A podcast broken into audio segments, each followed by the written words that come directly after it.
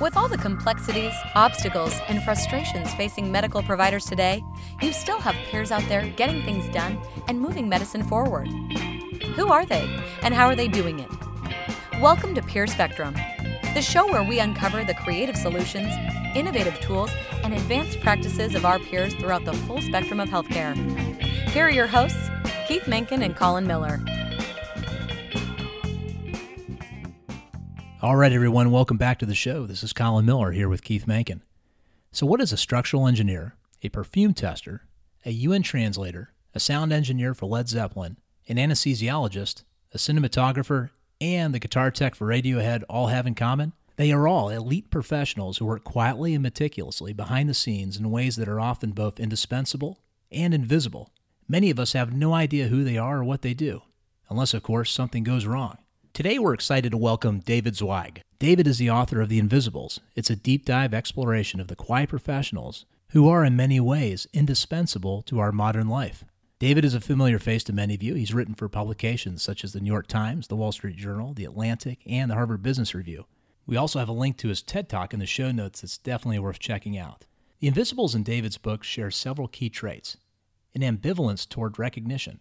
They're just not interested in the spotlight, meticulousness, they will not accept subpar work, even when no one is watching. Savoring of responsibility. They know how critical their job is, even if no one else does. Does any of this sound familiar? Does it sound like you? If so, you're not alone. We're going to explore peers outside of medicine, such as UN translators who can juggle multiple languages, translating high level government negotiations in real time. These people are under such intense cognitive load, they actually have to take structured breaks, just like air traffic controllers. We're going to learn how invisibles such as these manage the stress and pressure of their jobs. Even with all the pressure and demands these professionals work under, many of them actually report the highest levels of professional satisfaction and the lowest levels of burnout. This is a great conversation, and there's much more to explore in David's book in the show notes. With that said, let's get started. David, welcome to the show. We're so glad to have you. Thanks for having me. So, David, we were talking about The Invisibles here, a book that came out just about two years ago. You used to be one of the invisibles you talked about. Uh, give us an idea of how you got into this, the idea, and what inspired you to do research in this area. Yeah, um, I, as you mentioned, yeah, I used to be what I call an invisible for a number of years. I worked as a magazine fact checker, and um, you know the thing about that job is uh, the joke I like to say is, you know, when's the last time you read a great magazine article and thought to yourself at the end, "Oh man, that was fact checked beautifully," uh, you know, and the answer is never, of course. That um, and it was just this really strange thing where um, that the job of the fact checker kind of runs inverse to how most of us function, which is that the better I did my job, the more I disappeared. In fact, it was only if I made a mistake that anybody was aware of my work at all. So fact checkers, when they're perfect, they're basically invisible our whole job was just to make every to make our role invisible. No one wants to know about a fact checker. The only time you do is if something's gone horribly wrong. And um, but the weird thing was, I found the job uh, incredibly rewarding. I ultimately moved into writing, which is something that um, I kind of, which which is a common kind of um, trajectory for a lot of fact checkers. But for the the six, seven odd years I was working as a fact checker, I really enjoyed the work. I like getting into research. And I just thought it was a strange thing to feel really rewarded, even though no one knew I was doing a good job, the end user, you know, the, the reader um, for sure. And even in the editorial uh, offices, the fact checkers are kind of like low man on the totem pole. And um, so after I finished with that, um, segued out of fact checking, it always stayed in my mind. And um, I, just began wondering, you know, are there other professions that share the same kind of inverse relationship between work and recognition? It seemed so um, antithetical to our culture today, where everybody seems to want attention for everything. And uh, you know, where we're told that you need attention in order to feel good about yourself. You're told you need to gain recognition and build your profile or have a platform and all this stuff in order to be successful in business. And um, I just thought, you know, l- let me explore this more and see are there other people like fact checkers um, who um, who really are run kind of the opposite to the way our the cultural ethos is today. And I wrote an article for the Atlantic called "What Do Fact Checkers and Anesthesiologists Have in Common?" Um, and that kind of launched it from there. And then from there, um, I wrote a book about it and have been uh, plugging away ever since. Well, anesthesiologists, obviously, that brings us into our discussion here in the medical world. And I actually want to talk just a little bit about some of the other professions that you highlighted in the book, because there's actually some really interesting jobs that I, I, had no idea some of these things even happen and didn't appreciate the work that goes into it. But let's talk about anesthesiologists for a moment, because just like you just said, they only get credit or focus when something goes wrong. And it can go wrong in a big way, and they have to work so hard uh, and be so diligent to, to make sure that doesn't happen. And when I was putting together some research for this, I was thinking about uh, something that happened earlier this year. There was a machine called Sedasys, and this was a device by a pretty large manu- uh, medical manufacturer in the U.S. And the idea here was to have a machine that would automate all of the clinical functions of either an anesthesiologist or a CRNA during surgery. And it was a big deal. They put a lot of research and development into this. It was approved by the FDA and they pulled it from the market earlier this year. Couldn't get it to sell much or at all. And from my experience talking with people and also from the news, I think a lot of this had to do with pushback from anesthesiologists, but also from people in the hospitals, other staff saying, we're just not quite comfortable putting, taking the human element out of something so important and turning it over to a machine. So, David, just give us an idea. What did you learn about anesthesiologists, and why did you decide to include them in the book? And then let's talk a little bit about how professionals, even like doctors who, who keep us asleep and alive during surgery, how they can be threatened by technology, cost cutting, and changes, and how can they brand themselves in a way or, or get attention for what the work they do to protect themselves. Yeah, um, yeah, those are all great questions, great points. First of all, um, I think the name Sedasys is hilarious. Um, that's uh, good, good. Uh, whoever came up with that for the product, despite its uh, failure. Um, yeah, you know, it's funny. So as I mentioned, you know, the very first profession that popped into my mind um, that kind of shared this kind of anti-attention sort of uh, idea that fact checkers had were anesthesiologists, um, and they are indeed included in, in the book. And um, you know, as most people, you know, people who aren't in the field of medicine, they, you know, if someone gets their gallbladder taken out, they'll probably never forget the name of the surgeon. But the anesthesiologist, they don't know who that person is, you know, five minutes after they're out of recovery, most likely. Even though um, anesthesiologists, you know, in essence, are really running the show in in the OR. Um, as far as you know, keeping the patient uh, alive, you know, in some respects, uh, not to take away from the, uh, you know, from the importance of the surgeon, of course, and everybody else, but anesthesiologist's role is critical. Um, and but yet, anesthesiologists, they're kind of like the field goal kicker of, uh, you know, of the operating room. They're either, you know, the expression the hero or the goat um, although they're probably not even the hero generally. It's um, they're just like a fact checker. If everything goes perfectly, um, perhaps the other medical staff are are aware of their their um, skill. But if everything goes perfectly, the patient generally will never even think of the anesthesiologist. It's kind of just a given that they're going to make it out of there, you know, without some sort of uh, emergency with, you know, regarding anesthesia. All their thoughts are on the surgeon. And um, it's only if something goes horribly wrong, um, it, whether there's a mistake or just something goes wrong, that the anesthesiologist is ever really thought of at all by most patients. And I thought that was a really fascinating thing. And I spoke to a number of anesthesiologists, kind of trying to figure out, you know, well, what makes these people tick? Why is it that someone will go into anesthesiology versus a variety of other um, specialties within medicine, or quite honestly, versus you know going into finance or whatever it may be. And I found that anesthesiologists um, tended to have certain traits, um, personality traits, or at least ones that exhibited themselves in a business environment, a work environment, and they tended to share those traits with all the other quote invisibles who I interviewed for the book, who who in a really wide range of fields and professions.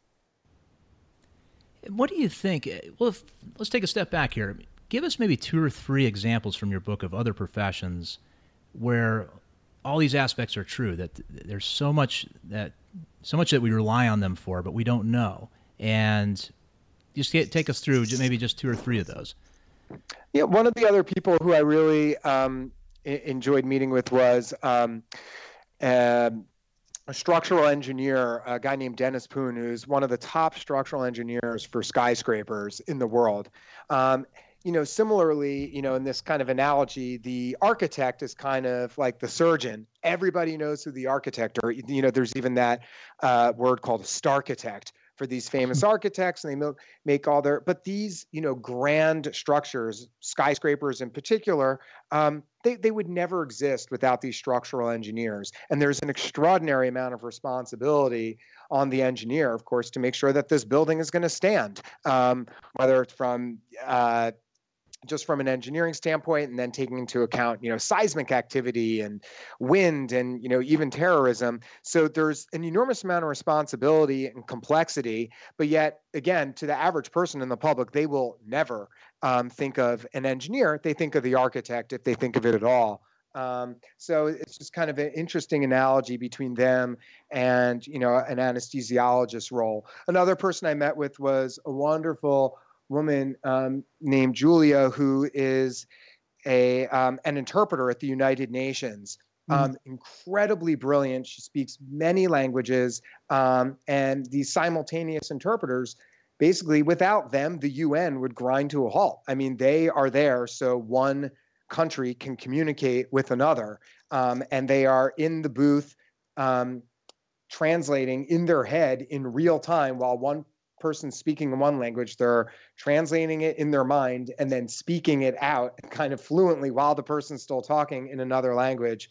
So a diplomat from somewhere else, um, you know, can understand what's going on and um, requires incredible skill, um, a lot of expertise and practice. And yet again, I mean, you'll never ever think of the interpreter, you know, eh, um, but yet without them, the UN literally would not even exist. It just couldn't work without these people. So um, there's just a whole bunch of really interesting people in the book, and I get into a lot of detail um, about their jobs, just as if you like learning about kind of these sort of like secret people who make the world work, um, the book is a lot of fun for that. I just get into a lot of detail on all these different worlds about these people who sort of are running the show, but who the average person um, almost never thinks of.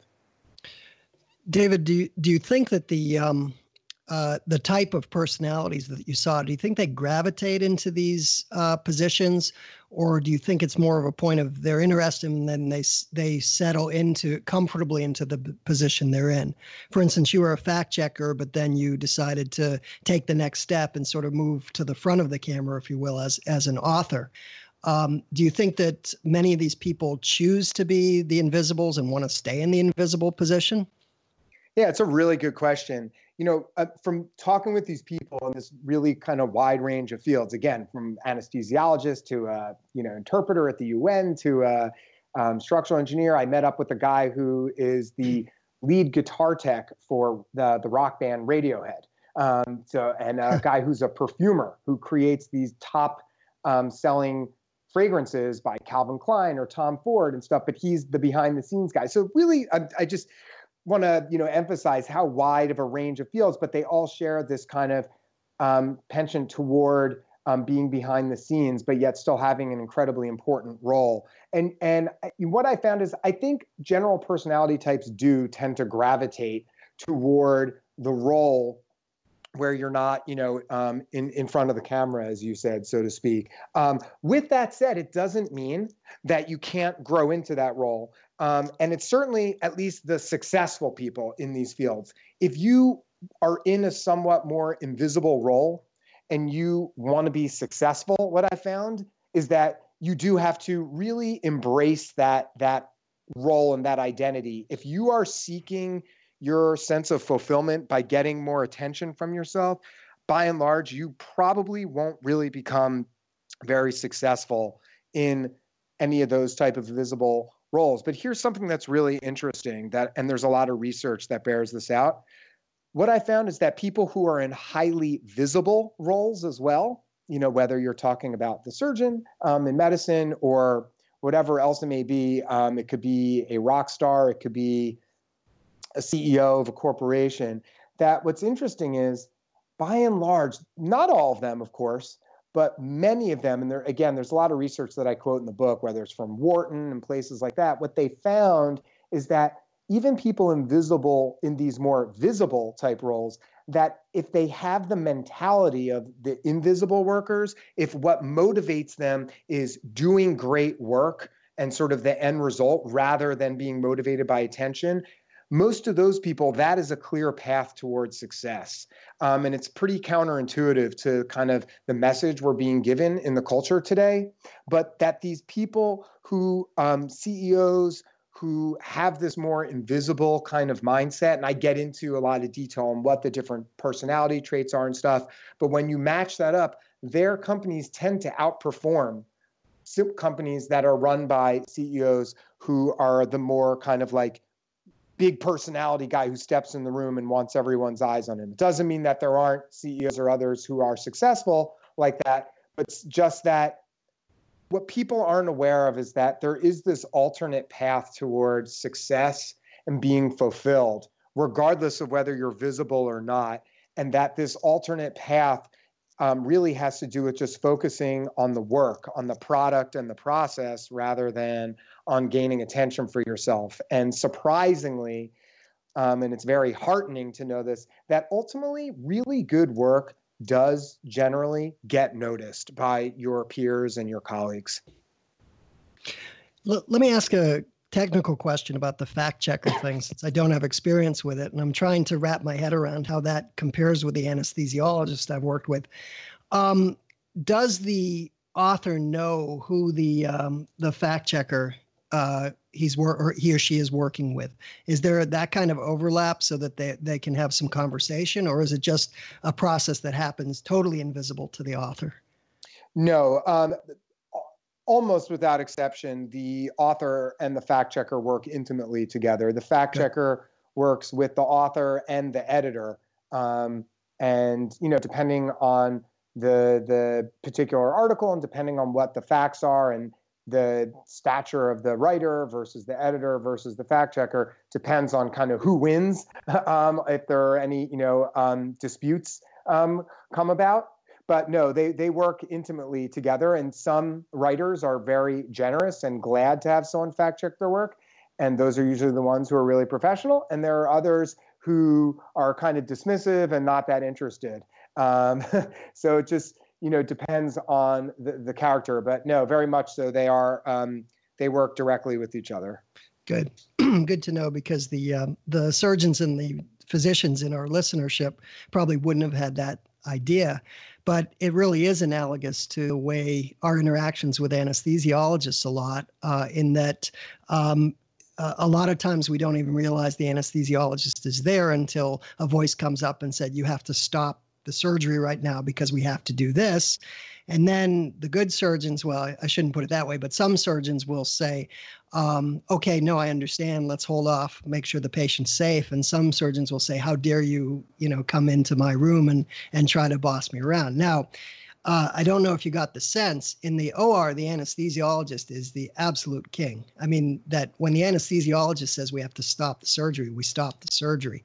So I don't know if you came across that. I have the sense that's not true with fact checkers and and authorship, but let me know if that's if that's the case.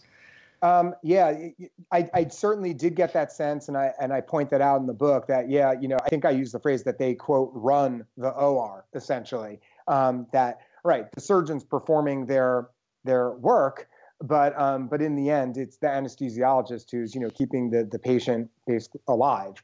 Um, and um, yeah, the analogy does break down um, ultimately, at least to a fact checker, in the sense that fact checkers are not generally the person who's to you know has the final word but i have to say at reputable publications um, if the fact checker finds something that's that's wrong, I mean, it, we it, it was I say we because as a former fact checker, fact checkers really put the brakes on things. And you know, if there's something that's clearly wrong, it would have to be a pretty negligent um, editor who's going to you know disregard them. Um, you know, sometimes a fact checker can be a little overzealous, and editors and writers want to massage something in there, even if it isn't 100%. But when something clearly is wrong, I mean, unless you're someone who really doesn't have respect for their craft, um, the editor is going to agree with them and say, yeah, let, let's change this. But um, it's interesting, you know, as you're describing the operating room um, environment, one of the um, chapters in my book, um, I wrote about a guy named Robert Elswit, who is a world renowned, at least within his field, world renowned cinematographer. He's worked on a whole bunch of like hugely successful movies, like the Bourne, part of that Bourne um, franchise, mm-hmm. as well as the Mission Impossible franchise. But he's also done a lot of really um, high end artistic films. Um, Paul Thomas Anderson, the guy who made Boogie Nights and There Will Be Blood, all these other um, Oscar nominated films. Um, so the interesting thing about Robert Elswit, what I called his chapter, um, the art of collaboration um, because this guy is an artist in his own right. You know, cinematographers, they control basically the look and feel of a film. They are the most important person on a film after the director. And yet, this guy, Robert Elswit, he's won an Academy Award. He's paid very handsomely for his work, highly in demand. And yet, what's interesting about him is he always saw himself um, in service of the director's vision. He so here's a guy who really could be much more of a big, you know, like have a big shot attitude, but he was always very comfortable in saying, ultimately, you know what, this is the director's film. And even beyond the director, um, he always saw just the film itself. That um, that was the ultimate thing that mattered. He wants the person when they're sitting on their couch, or if you're in the movie theater, that you know that magic kind of experience where the world sort of melts away and you're just kind of in the zone of watching a movie. That's all he cares about. He said, if you're calling attention to yourself in a way that doesn't make sense, you're probably doing something wrong. Um, and you know, he was talking about cinematography and saying like he doesn't want the audience to be aware of fancy camera work. He just wants them to kind of be absorbed in the film. But that really can be applied to, I think, most of us in the work that we do. That if you're simply doing stuff to try to gain attention, then then you're probably doing something wrong. But the interesting thing is about Elswit, and that I think is applicable to medicine, is that you know he became very successful. Um, again, like very well paid for his work.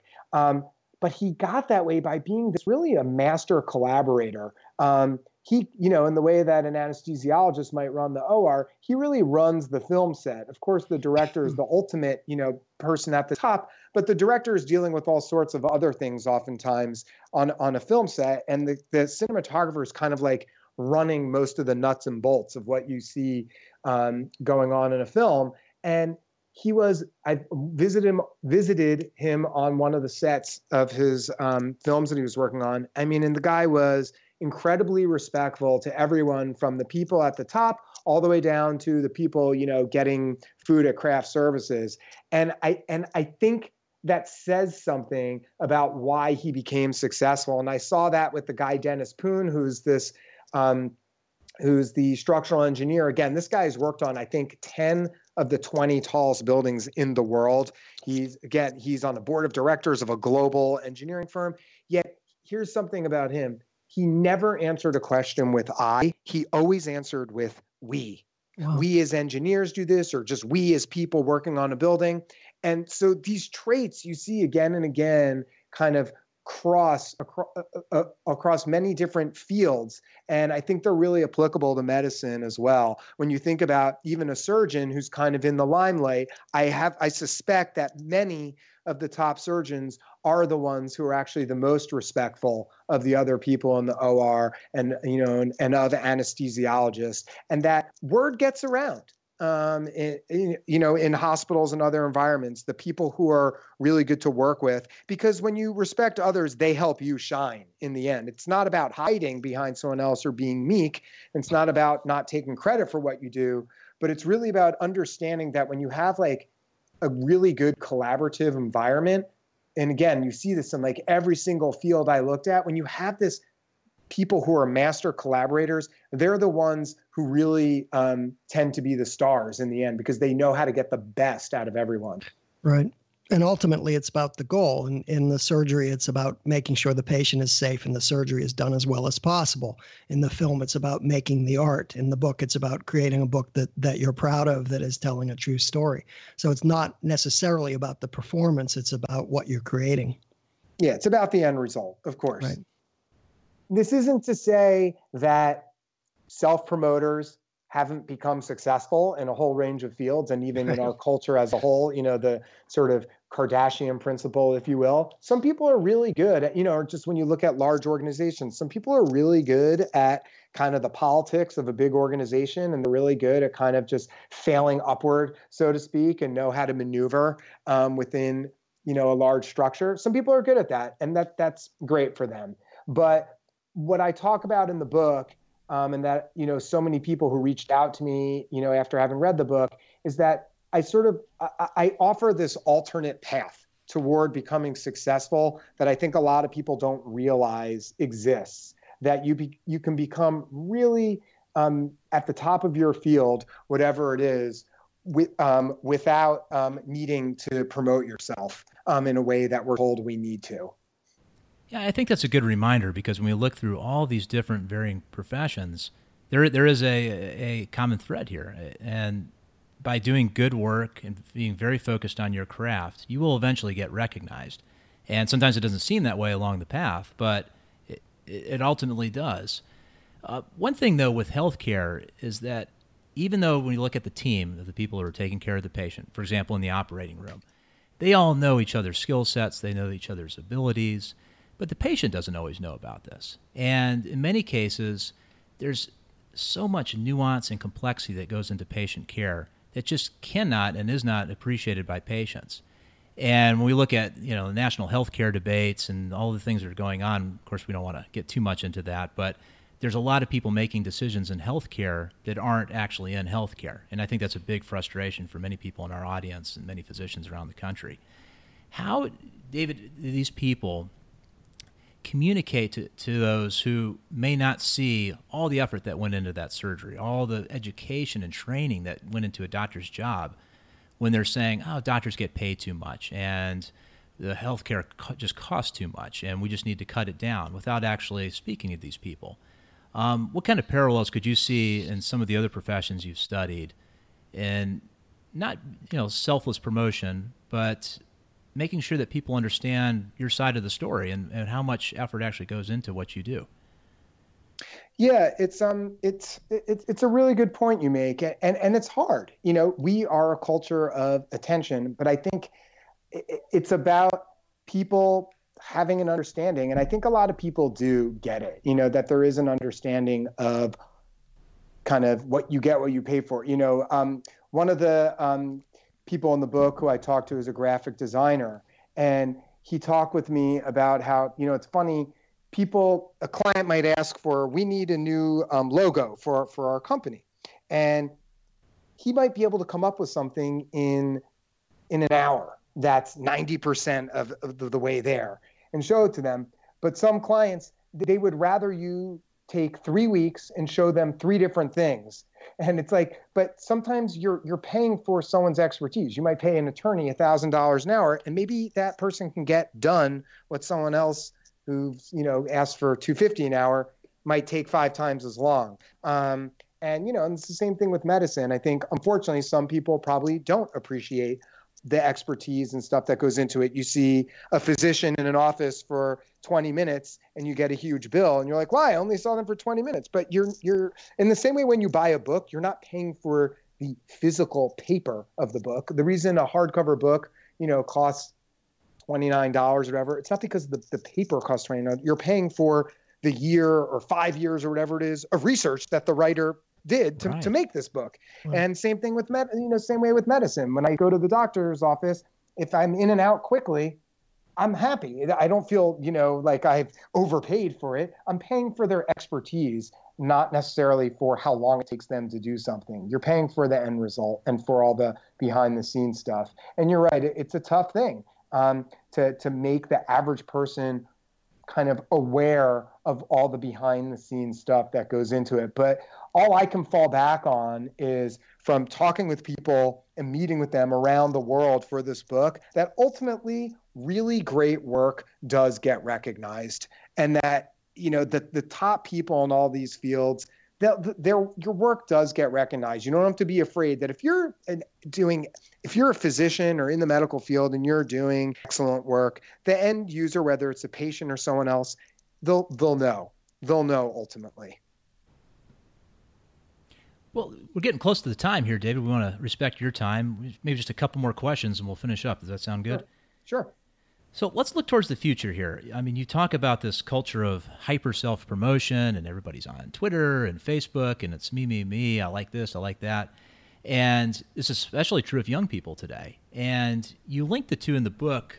Uh, well, you linked this idea of promotion and putting yourself out there to an erosion of privacy. And we look now, there's a lot of hospitals, a lot of companies who are doing more surveillance of their own employees. There already are uh, cameras in many operating rooms, and there's debate about this in other hospitals that don't have them. Mm. But looking at just the, the putting people into metrics and measuring every little thing, and and you know, give us an idea of some of your concerns that you brought up in the book about this, and everybody wants to find a way to measure the top performers, but are these tools really the best way to do that? And do they ac- accurately assess the the invisibles in the world? that makes sense.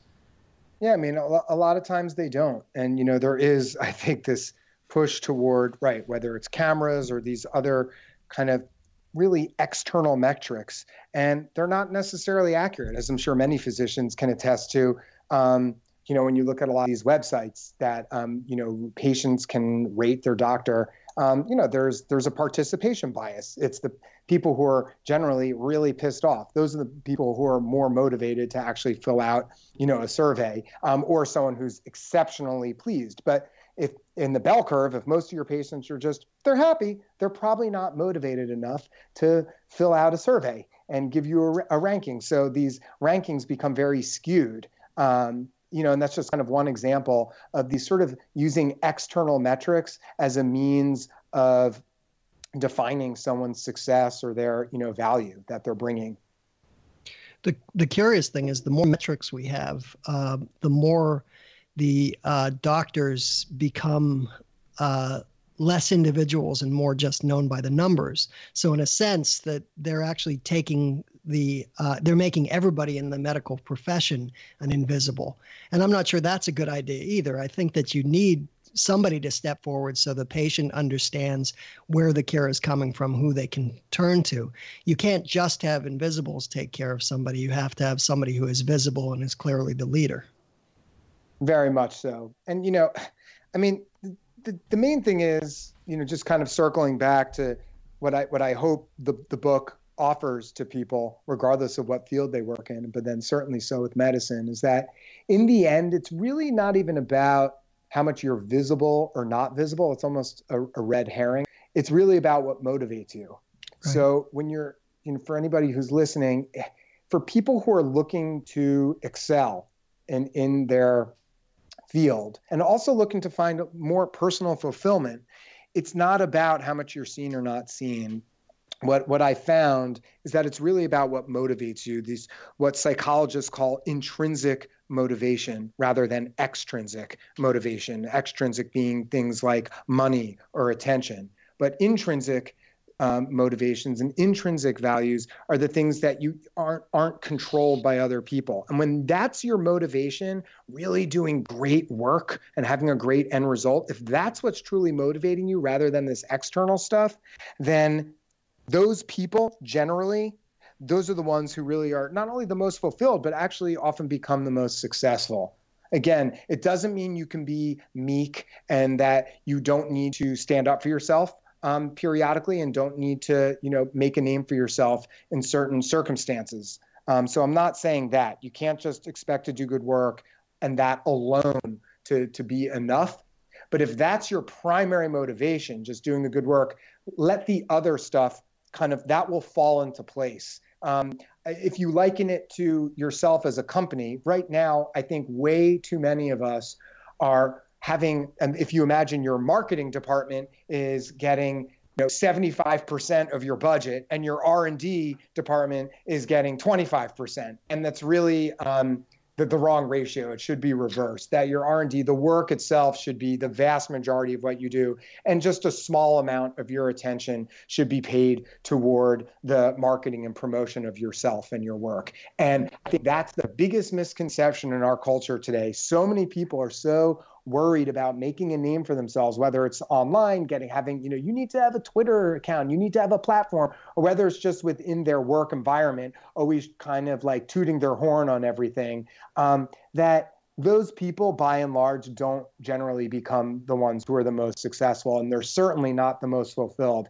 If you're chasing that you're never there. It's kind of that dangling carrot. It's really just the wrong way to live in in every respect both personal and professional. And again i just found it really heartening that the people who i interviewed who are really at the top of their fields um, in a whole variety of different you know walks of life and areas these people became very successful by doing the opposite of what we're told we should be doing. And not just successful but deeply fulfilled in what they're doing because that's something that's right. so many physicians today are struggling with burnout and doubts about their the future of their own profession. But it is uh, it's really refreshing to see that so many people can still find deep satisfaction in what they do and take pride in how they do it and I, I, encourage everybody to take a look at the book because there's just example after example of this. It's it's it's just you did a great job, David. I, I really enjoyed reading it.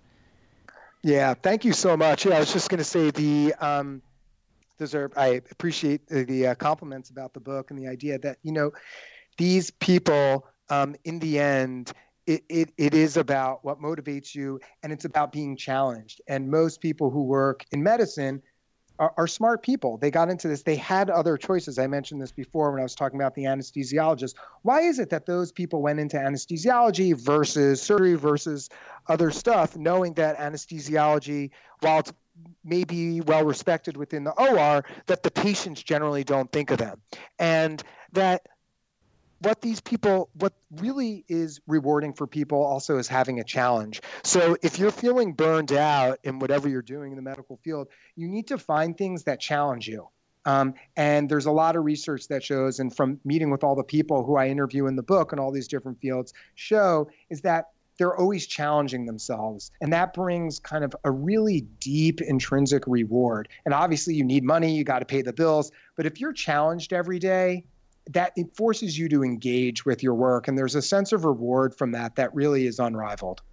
Good. And that echoes actually a recent survey that just came out from medscape just about a week ago showing that most physicians out there just want more time to actually do research and invest in their own profession besides just doing all the administrative tasks mm. that, that take up so much of their time. Exactly what you just said and we're going to add that to the show notes as well. Well just to finish things up david where can uh, our audience learn more about you and learn about your book and, and your work? Um, I'm pretty easy to find. DavidZweig.com. It's D A V I D Z W E I G.com. The book is called Invisibles. The book has a website too. It's just Invisibles Book. But um, yeah, I'm, I'm easy to find online. Love when people reach out to me. Um, I've had a lot of professional organizations reach out to me, people at the uh, the ABA, the American Bar Association, um, and the, the, National Accounting uh, Associations. Um, so I, am always happy to hear from people in whatever professional field they're in. Um, and, and, talk to them. I've done a lot of um, keynotes at various conferences, so I'm easy to find, and I and I love talking about the value of invisible work and why it brings people such fulfillment as well as um, surprisingly success. Well, we loved hearing about it today. Um, thank you again, David, for joining us today and taking time from your schedule. We really enjoyed it. And, it's my uh, pleasure. Uh, and uh, maybe we'll talk you into coming back on again at some point. I know you probably have some other books you're you're working on right now. I have no doubt. for sure. Thanks so much for having me. It was really great talking with you. Thanks again, Thanks, David. David. Well, thank you, everybody, for joining us. This is Colin Miller here with Keith Menken on Peer Spectrum. Hope you all have a great afternoon or morning, whatever time you're listening to this, and we'll see you here next time. Take care. Thanks for joining us on Peer Spectrum. Please support the show by writing a review on iTunes and join the conversation at peerspectrum.com. Keep up with the latest episodes and share your ideas with us on Twitter, Facebook, or email at peerspectrum.com.